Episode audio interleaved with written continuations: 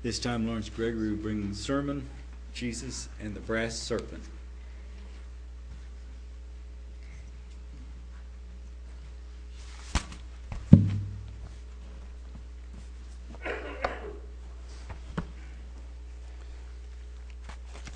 Good afternoon. The Bible has a lot to say about the Israel exodus from Egypt. There are four books in the Bible devoted to that trek Exodus, Leviticus, Numbers, Deuteronomy, plus references in some of the Psalms, minor prophets, major prophets, other Old Testament, New Testament scriptures with many types, representations, and lessons. Now, we're in the midst of the seven days of unleavened bread which has so much uh, relationship to the time of the Exodus. We've been studying that, and from year to year, we act out and live out the seven days of unleavened bread and look at those many lessons in the scriptures, many, many different lessons that help us to learn more of God's plan and purpose. Now, the wilderness journeys from Israel to Egypt, the promised land, from Egypt rather to the promised land, it took them 40 years.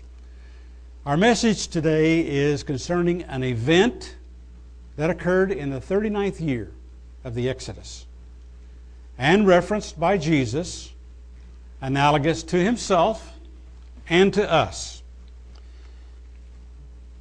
That is the occurrence relating to the brass serpent mentioned in John, the third chapter, and Numbers, the 21st chapter. First, Let's go to John 3, read a couple of verses, then we'll come back to these uh, a little later.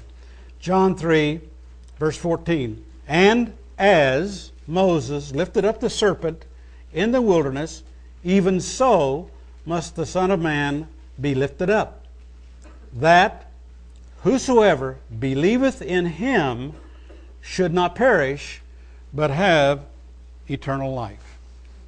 So Jesus compared this incident of the lifting up of the brass serpent in the Old Testament to himself. And he put emphasis on believing in him and receiving salvation or everlasting life as a result of our trust in him. So, it's important for us to see something first before we go to our next key scripture. If we'll turn back to Numbers, the 33rd chapter, Numbers 33, verse 1 These are the journeys of the children of Israel which went forth out of the land of Egypt with their armies under the hand of Moses and Aaron. And Moses wrote their goings out, that is the Exodus, the Hebrew word for goings out is Exodus that's where we get Exodus. According to their journeys, and the word journey means stages or station. Like we have in the Old West, we used to have stagecoach that stopped at stage stations. Well, each arrival and departure was a stage or a station. And there were 42 of those during their wilderness journeys. And uh, Moses wrote their journeys out uh, their goings out according to their journeys by the commandment of the Lord.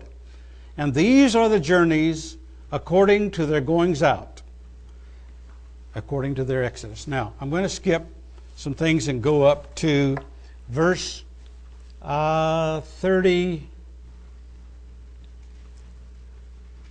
Uh, let's see here. Verse 37.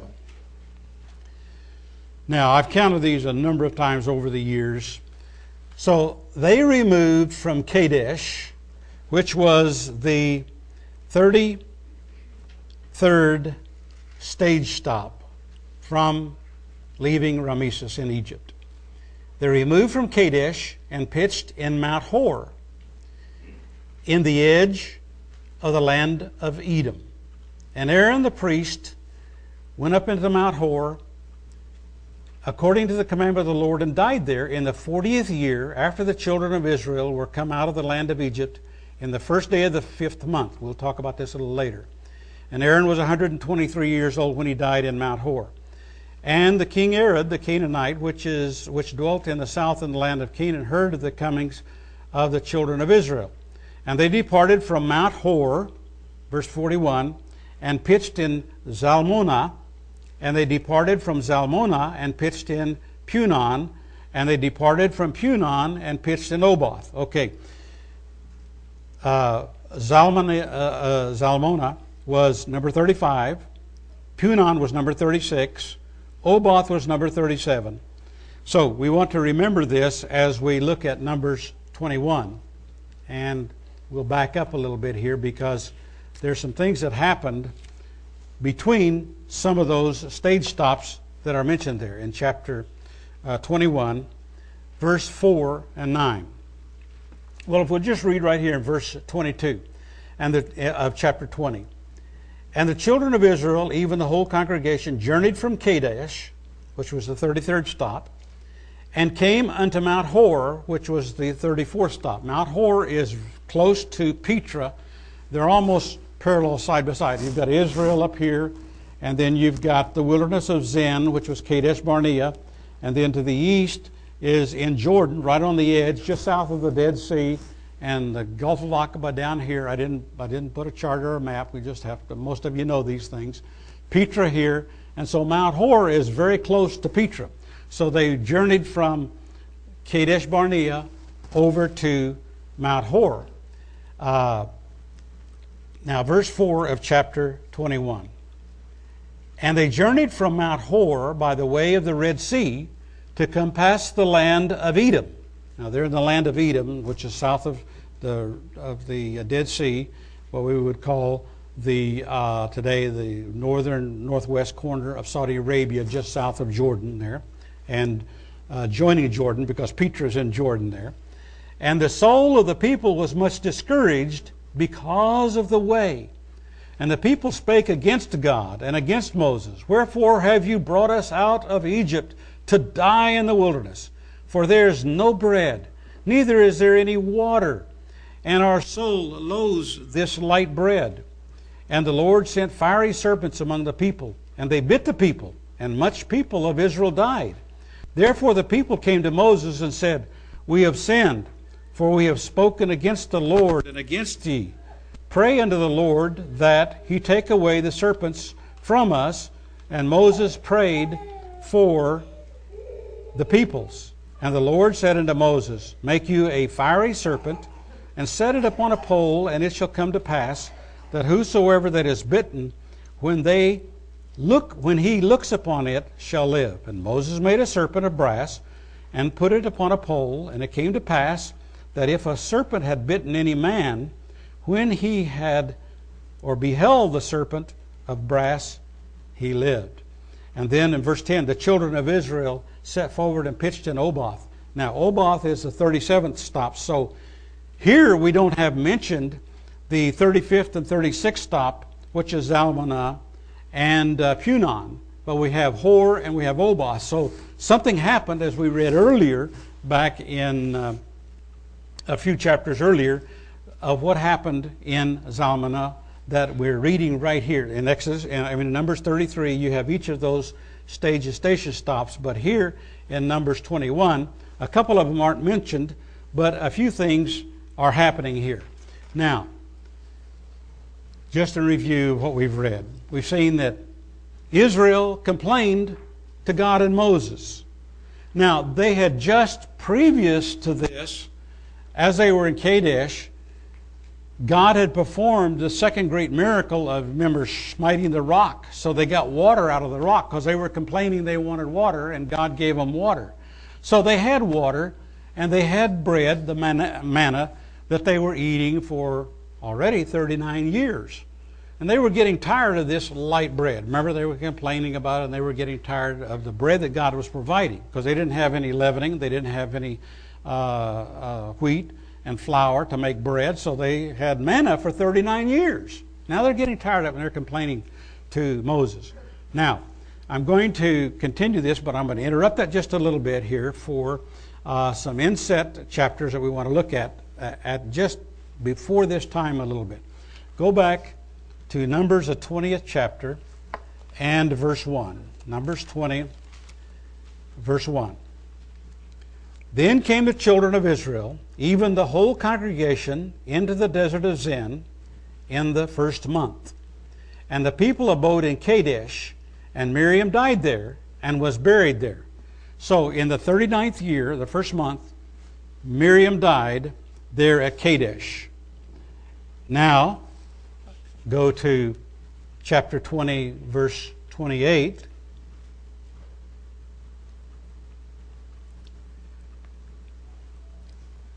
Remember, Moses had taken Aaron up onto uh, the uh, Mount Hor, which is over by Petra. And Moses did as the Lord commanded, and they went up unto Mount Hor in the sight of all the congregation. Moses stripped Aaron of his garments and put them upon Eleazar his son. And Aaron died there in the top of the mount. And Moses and Eleazar came down from the mountain. And when all the congregation saw that Aaron was dead, they mourned for Aaron thirty days, even all the children of Israel. Now, let's go to Numbers, the 33rd chapter, and verse 38. I read some of this earlier. Numbers 33 38. And Aaron the priest went up into Mount Hor at the commandment of the Lord and died there.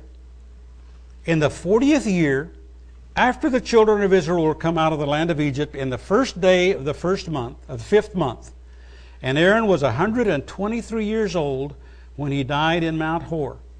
Now, how would you like to go up and die? how do you obey God to do that? You just die, lay down and die. Okay, here's what we want to remember Miriam died just at the beginning of the year, Aaron died in the fifth month. Now, Moses is going to die just a little bit later in that last year before they cross over into the promised land.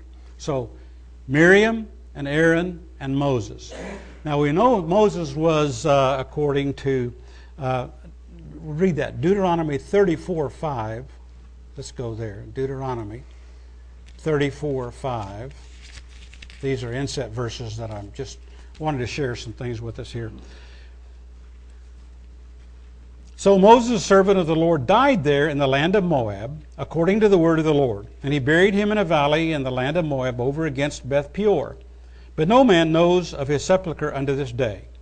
And Moses was a hundred and twenty years old when he died. His eye was not dim, nor his natural force abated. And they mourned for Moses 30 days. Now, Moses was 120. Aaron was 123. Miriam, how old was she? She was about maybe 130. Because remember, when Moses was born, she, as a, a daughter, uh, as a, a sister, told uh, the wife of the Pharaoh about Moses, and she took him and took care of him. So she was probably maybe 10 years old, 8 or 10 years old. She wasn't two or three. She was old enough to talk and communicate and babysit and take care of Moses. So maybe she was, as the elder sister, maybe 8 or 10 years older than Moses and Aaron. Aaron was 123. He was three years older than Moses. So Miriam lived during that wilderness trek. She was almost 130 years old. Just think about that. How'd you like to live 130? I would. I don't know if I'd want to, you know, be dependent at 130, but I wouldn't mind living a long time. How many of you would like to live a long time on this earth? Well, we know we're not going to. We're mortal human beings. So, now, let's go back to Numbers, the 21st chapter, because I want to look at a few things here as we just examine this a little closer. Numbers 21, and this is uh, just a little bit before the incident with Balaam and Baal uh, uh, that hired Balaam to curse Israel and all of that. So that's, that's taking place a little later here. But they journeyed from Mount Hor, verse 4, by the way of the Red Sea to compass the land of Edom. Now, Israel was over south, uh, Israel, the, the tribes of Israel. They were to the south of the Holy Land. And they had just defeated the Canaanites up to the south end of uh, Canaan. And so obviously they thought they were going to go directly up there, but they didn't. God took them east over toward Petra.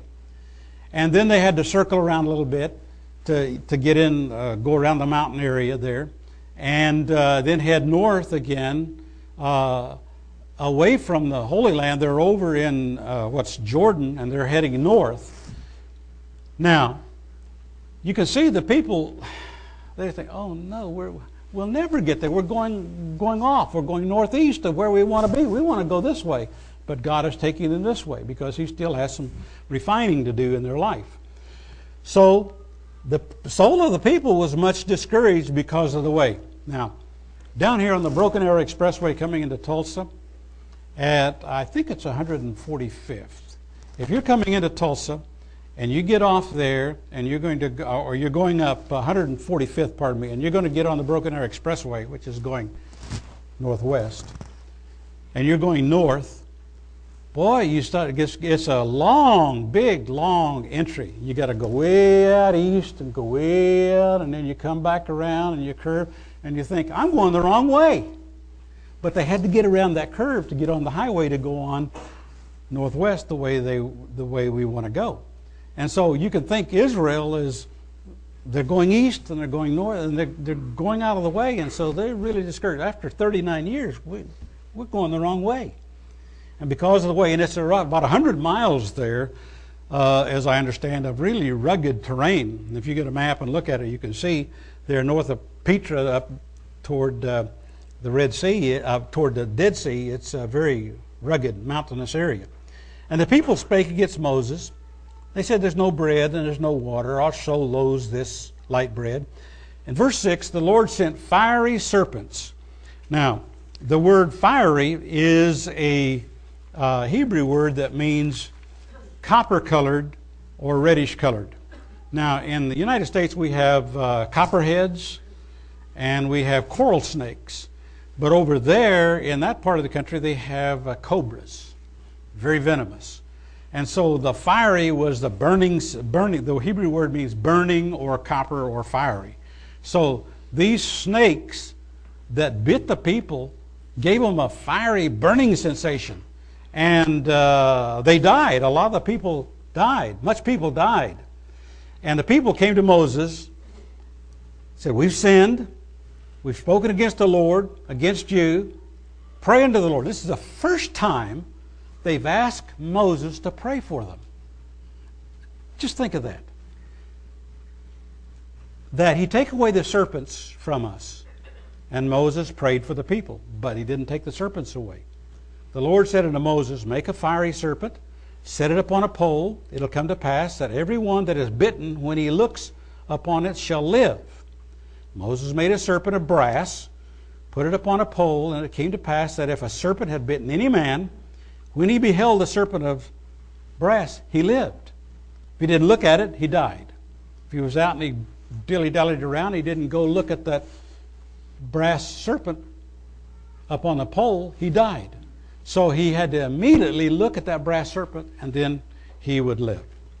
Now, let's go back to John, the third chapter, where we opened up uh, with here. Luke, John, the third chapter, and verse 14 and 15. Now, this is about in the first year of Jesus' ministry. And Moses, and as. Notice, notice the as as a comparison, as, a, as an illustration.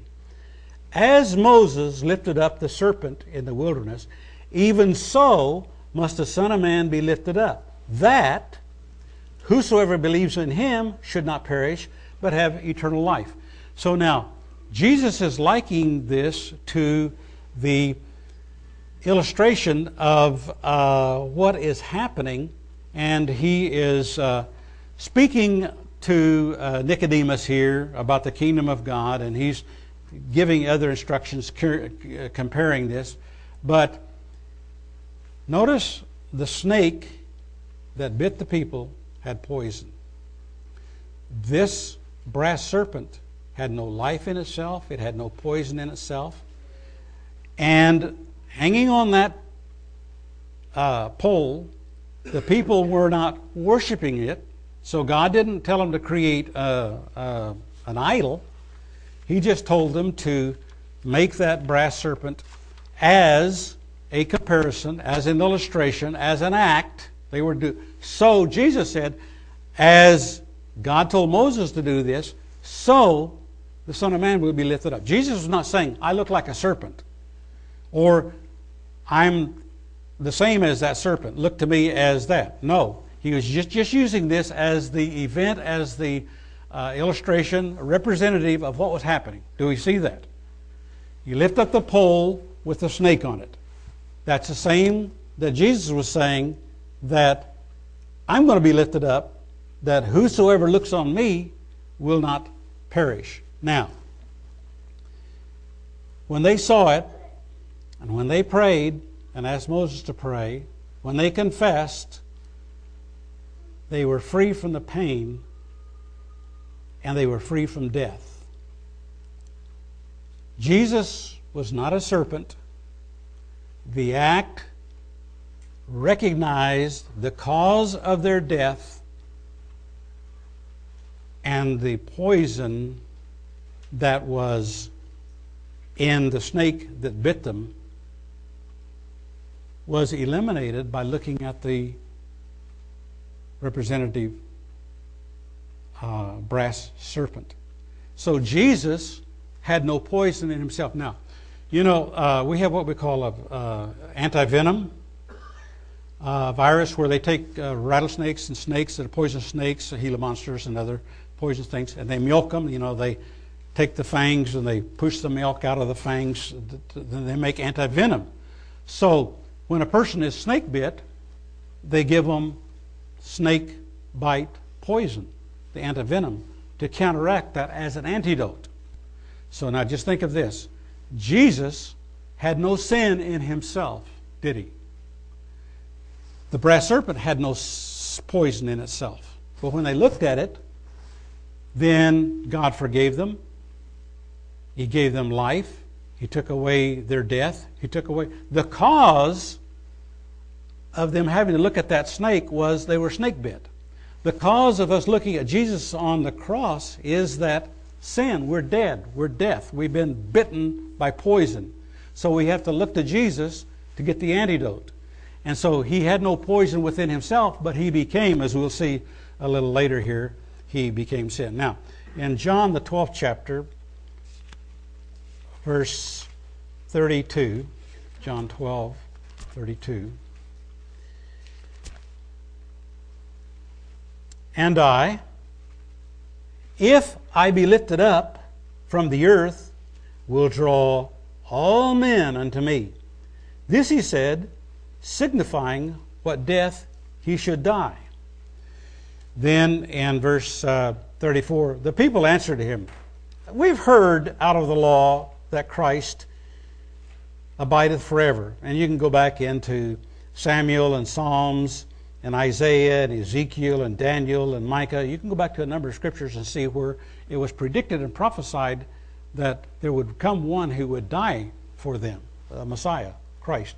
We have heard out of the law that Christ abides forever and that he would, those scriptures say that he would inherit the kingdom of God, that he would rule forever and so you can, you can follow those references out. I didn't want to go back on those scriptures today. The Son of Man must be lifted up. Who is this Son of Man? Then Jesus said unto them, Yet a little while is the light with you. Now notice, he just gives a kind of a vague answer here. He doesn't exactly, specifically answer their question. Because their question is, Who is the Son of Man? And uh, how is it that, he, that he's lifted up? We already told them that. Yet a little while is the light with you. Walk while you have the light, lest darkness come upon you. For he that walketh in darkness knoweth not whither he goes.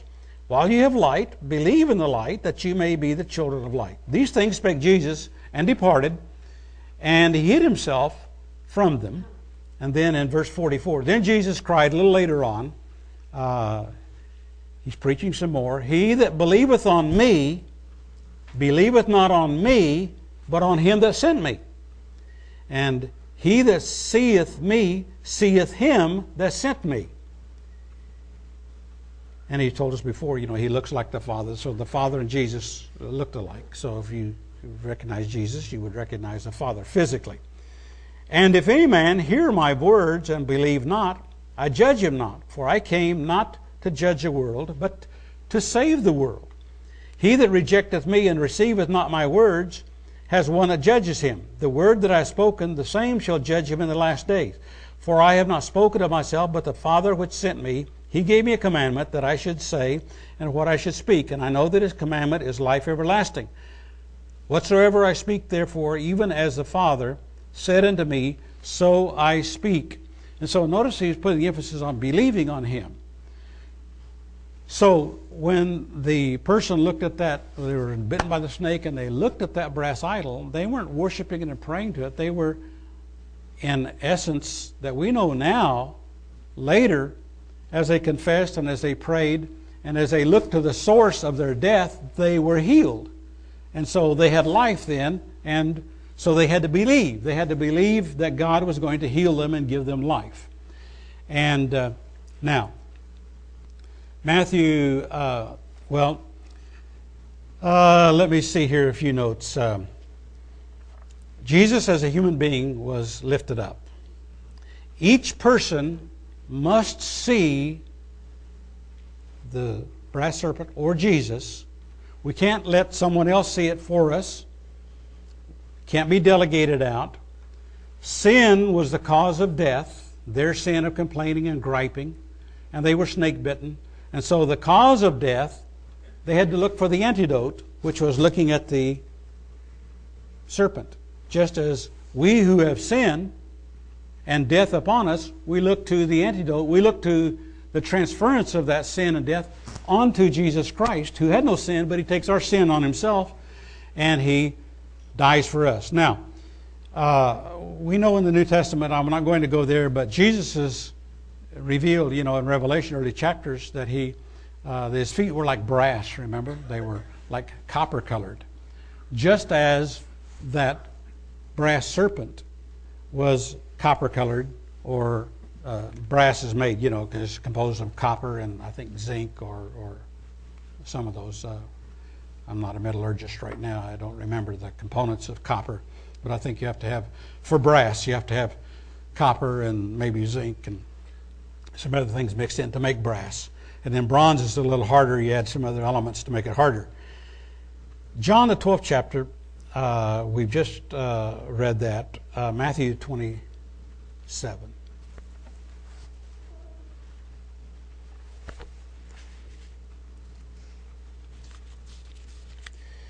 Matthew 27,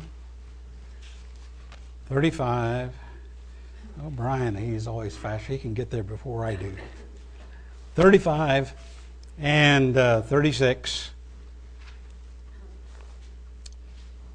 And they crucified him, parted his garments, casting lots, that it might be fulfilled which was spoken by the prophet. They parted my garments among them, and upon my vesture did they cast lots. And sitting down, they watched him there.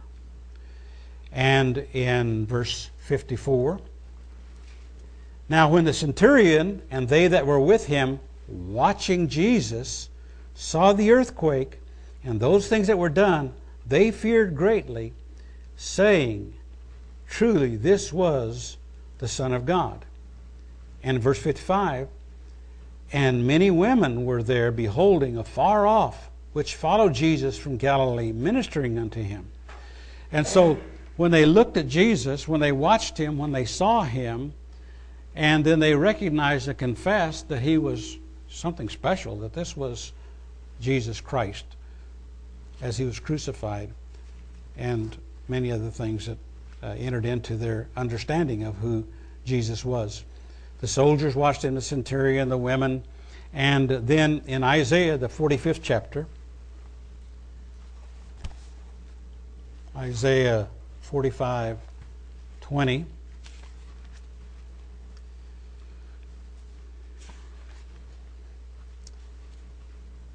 Assemble yourselves and come, draw near together, you that are escaped of the nations. They have no knowledge that set up the wood of their graven image and pray unto a God that cannot save. Now, God condemns idolatry and a transference of worship onto stick or stone or a created idol. This is not what happened with the brass serpent. God was not having them worship it. He, they were just to look on it as the cause of their death. Tell ye and bring them near, yea, let them take counsel together. Who has declared this from ancient time? Who has told it from that time? Have not I the Lord? And there is no God else beside me, a just God and a Savior. There is none beside me Look unto me, and be ye saved, all the ends of the earth. For I am God, and there is none else. I have sworn by myself, the word is gone out of my mouth in righteousness and shall not return, that unto me every tongue shall bow, uh, every knee shall bow, and every tongue shall swear. It's going to happen. Every single human being that has ever lived or will live is going to have to confess that Jesus Christ is Lord. They may not accept him, they may not believe in him as they go burning into the lake of fire in death for eternity, but they're going to confess that he is Lord and that he is Savior. And so God is saying that all are going to look to him at one time in Acts, the fourth chapter. Acts 4 and um, verse 12.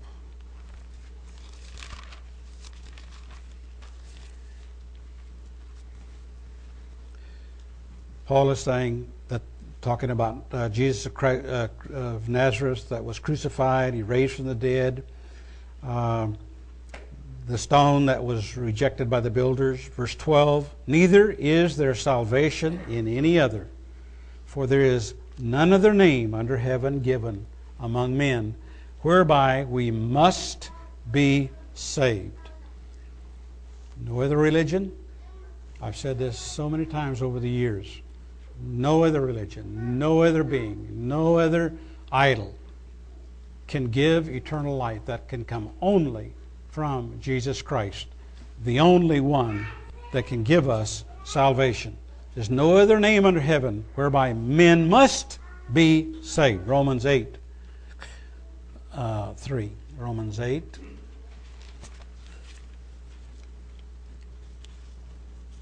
For what the law could not do, I had to break into some thoughts here. In that it was weak through the flesh, God sending his own Son in the likeness of sinful flesh, and for sin, condemned sin in the flesh and chapter 5, verse 6. Romans 5, verse 6. For when we were yet without strength, in due time Christ died for the ungodly. For scarcely for a righteous man will one die, yet peradventure for a good man some would even dare to die. For God commendeth his love toward us, in that while we were yet sinners, Christ died for us. Much more then, being now justified by his blood, we shall be saved from wrath through him. For if when we were reconciled, or enemies, we were reconciled to God by the death of his Son, much more being reconciled, we shall be saved by his life. Now, we have Christ on the stake, on the pole, for six hours from 9 o'clock in the morning to 3 o'clock in the afternoon. But he didn't come down off of that stake, he died. And so we believe and accept that his death was transferred from us to him, that he died for all of us. All of our sins, the cause of our sins, the poison was transferred to him. We believe that. Now he was taken down from the cross, and then three days later, we know he resurrected. And so now we have a living Savior. We're just not forgiven. Now we have Christ alive to save us. We're saved by his life, by the fact that he is living in us and helping us to overcome and grow, like we were hearing in the first message. That we are overcoming and growing daily and touching these things. Now let's go back to 2 Kings. I just want to show something here to us. 2 Kings, the 18th chapter. 2 Kings 18.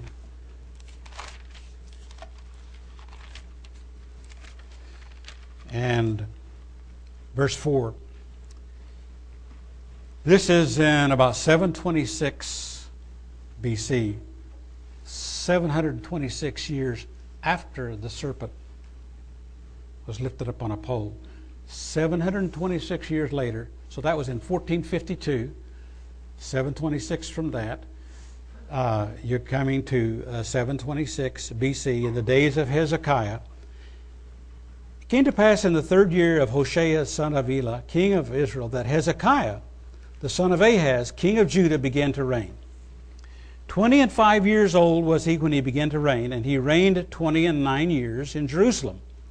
His mother's name also was Abi, the daughter of Zechariah. Not the prophet Zechariah, but a Zechariah. And he did that which was right in the sight of the Lord according to all that David his father did. Hezekiah was a very righteous king. He removed the high places, he broke the images, he cut down the groves, and he broke in pieces the brazen serpent that Moses had made. For unto those days the children of Israel did burn incense to it. And he called it Nehushtan. Uh, Nehushtan means just a, uh, just a worthless piece of metal. Nehushtan. This was just a brass serpent. It was just a worthless piece of metal. It had no life in it. It had no ability in itself and yet Israel for 700 years had been worshiping it. And Hezekiah, as an obedient man, he said, I'm getting rid of that idol. It had become an idol to them. That's just a piece of metal, he said. Just a worthless piece of metal, a junk. I'm going to break it up. And he got rid of it. He trusted in the Lord God of Israel, so that after him was none like him among all the kings of Judah, nor any that were before him.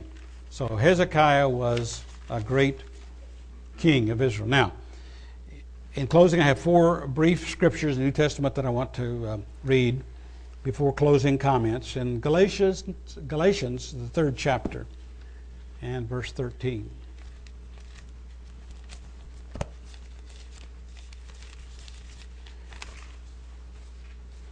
Galatians 3 13. Christ has redeemed us from the curse of the law, being made a curse for us. For it is written, Cursed is everyone that hangs on a tree. Now, Paul is not saying here that the law is a curse, but he is saying that the curse of the law, what is the curse of the law? It's death. Death is if you break the law, you're going to die. That's the curse, death, not the law. The law is righteous, the law is holy, the law is just, the law is good. God's law was good and wonderful. It pointed out sin. God gave the law to show us what is moral, immoral, ethical, unethical, legal, illegal, right, wrong. That's what the law the law points out to us. Then when we transgress the law, we break the law, we're going to die. Every one of us have done that. And so death has passed upon all of us. Second Corinthians, the fifth chapter. 2 Corinthians 5.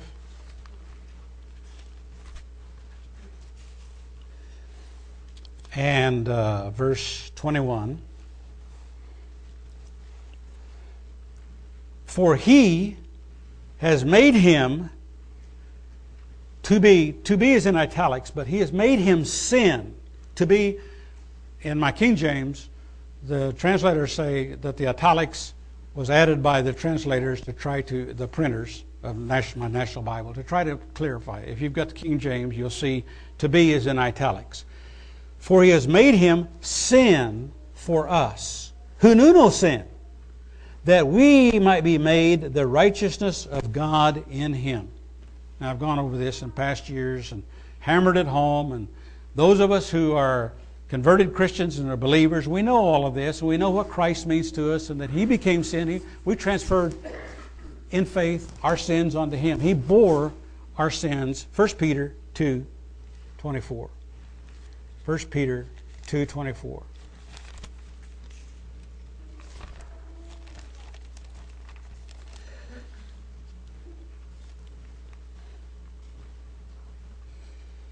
who, I have to just break into these concepts that are we've looked at before, who his own self bare our sins in his own body on the tree, that we, being dead to sins, should live unto righteousness, by whose stripes you were healed. And so, we should be dead to sin. We should be overcoming. We should be growing. We should be putting sin out of our life. But we still tr- stumble and fall and we still sin. And so, what do we do? We confess that. We put it on God. He takes it on as a living high priest. He deals with that. And we have uh, forgiveness of sins. And so we rise from our prayer pure and righteous before God. And He doesn't see thus us as sinners. He sees us as righteous sons of God because Jesus took all those sins for him and upon himself for us. Isaiah 53. Now, Steve uh, had a sermon oh, a while back, and then he reads this on Passover night uh, as we consider. But uh, Isaiah 53, very uh, important scriptures. I'll just read uh, a couple here. Isaiah 53. It's a wonderful chapter to uh, contemplate, but. Um, Isaiah 53, verse 6. All we, like sheep, have gone astray. We've turned everyone to his own way, and the Lord has laid on him the iniquity of us all. And it goes on to explain more of what he's did, but I want to just drop down to verse 11. We, are familiar with these verses in the uh, interim here between 6 and 11. He shall see of the travail of his soul and shall be satisfied. By his knowledge shall my righteous servant justify many, for he shall bear their iniquity.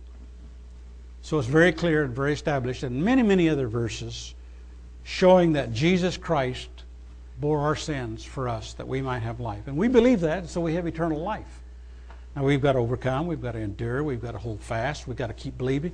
If we don't believe to the end, if we stop believing, we don't have eternal life, we have death. He that believes shall be saved. So we must continue to stay dedicated, believing, in faith, trusting, obeying God, overcoming, growing, and uh, enduring until the end. If we do, we will be saved because Jesus Christ is our living high priest and our living Savior. Okay in review here just as we close. The brass serpent was not an idol to be worshiped, it was a representative thing directed by God to be made, a representative that they probably didn't fully understand the spiritual metaphor and analogy and similes and the representation that we do is we have the New Testament scriptures and we have Jesus Christ and we what He did for us and all of this as a comparison, as and so, to more fully understand that. They only knew that if they got bit, if they didn't look at that serpent, they died. If they looked at it and believed, uh, they confessed their sin and had Moses pray for them. They and faith was entering into that. They had life, and uh, they survived that snake bite. A type of Christ. Look to Him for healing, canceling of sin, eternal life instead of death. Each one must look, believe for self, not in another, not for another. It was a personal act. This event related to the Exodus experience, all the things that we see sin, death, repentance, faith, confession, life, healing, Jesus used that illustration to represent spiritual truth and to give us insight into that. In all things, it points us to Jesus and his redemption work.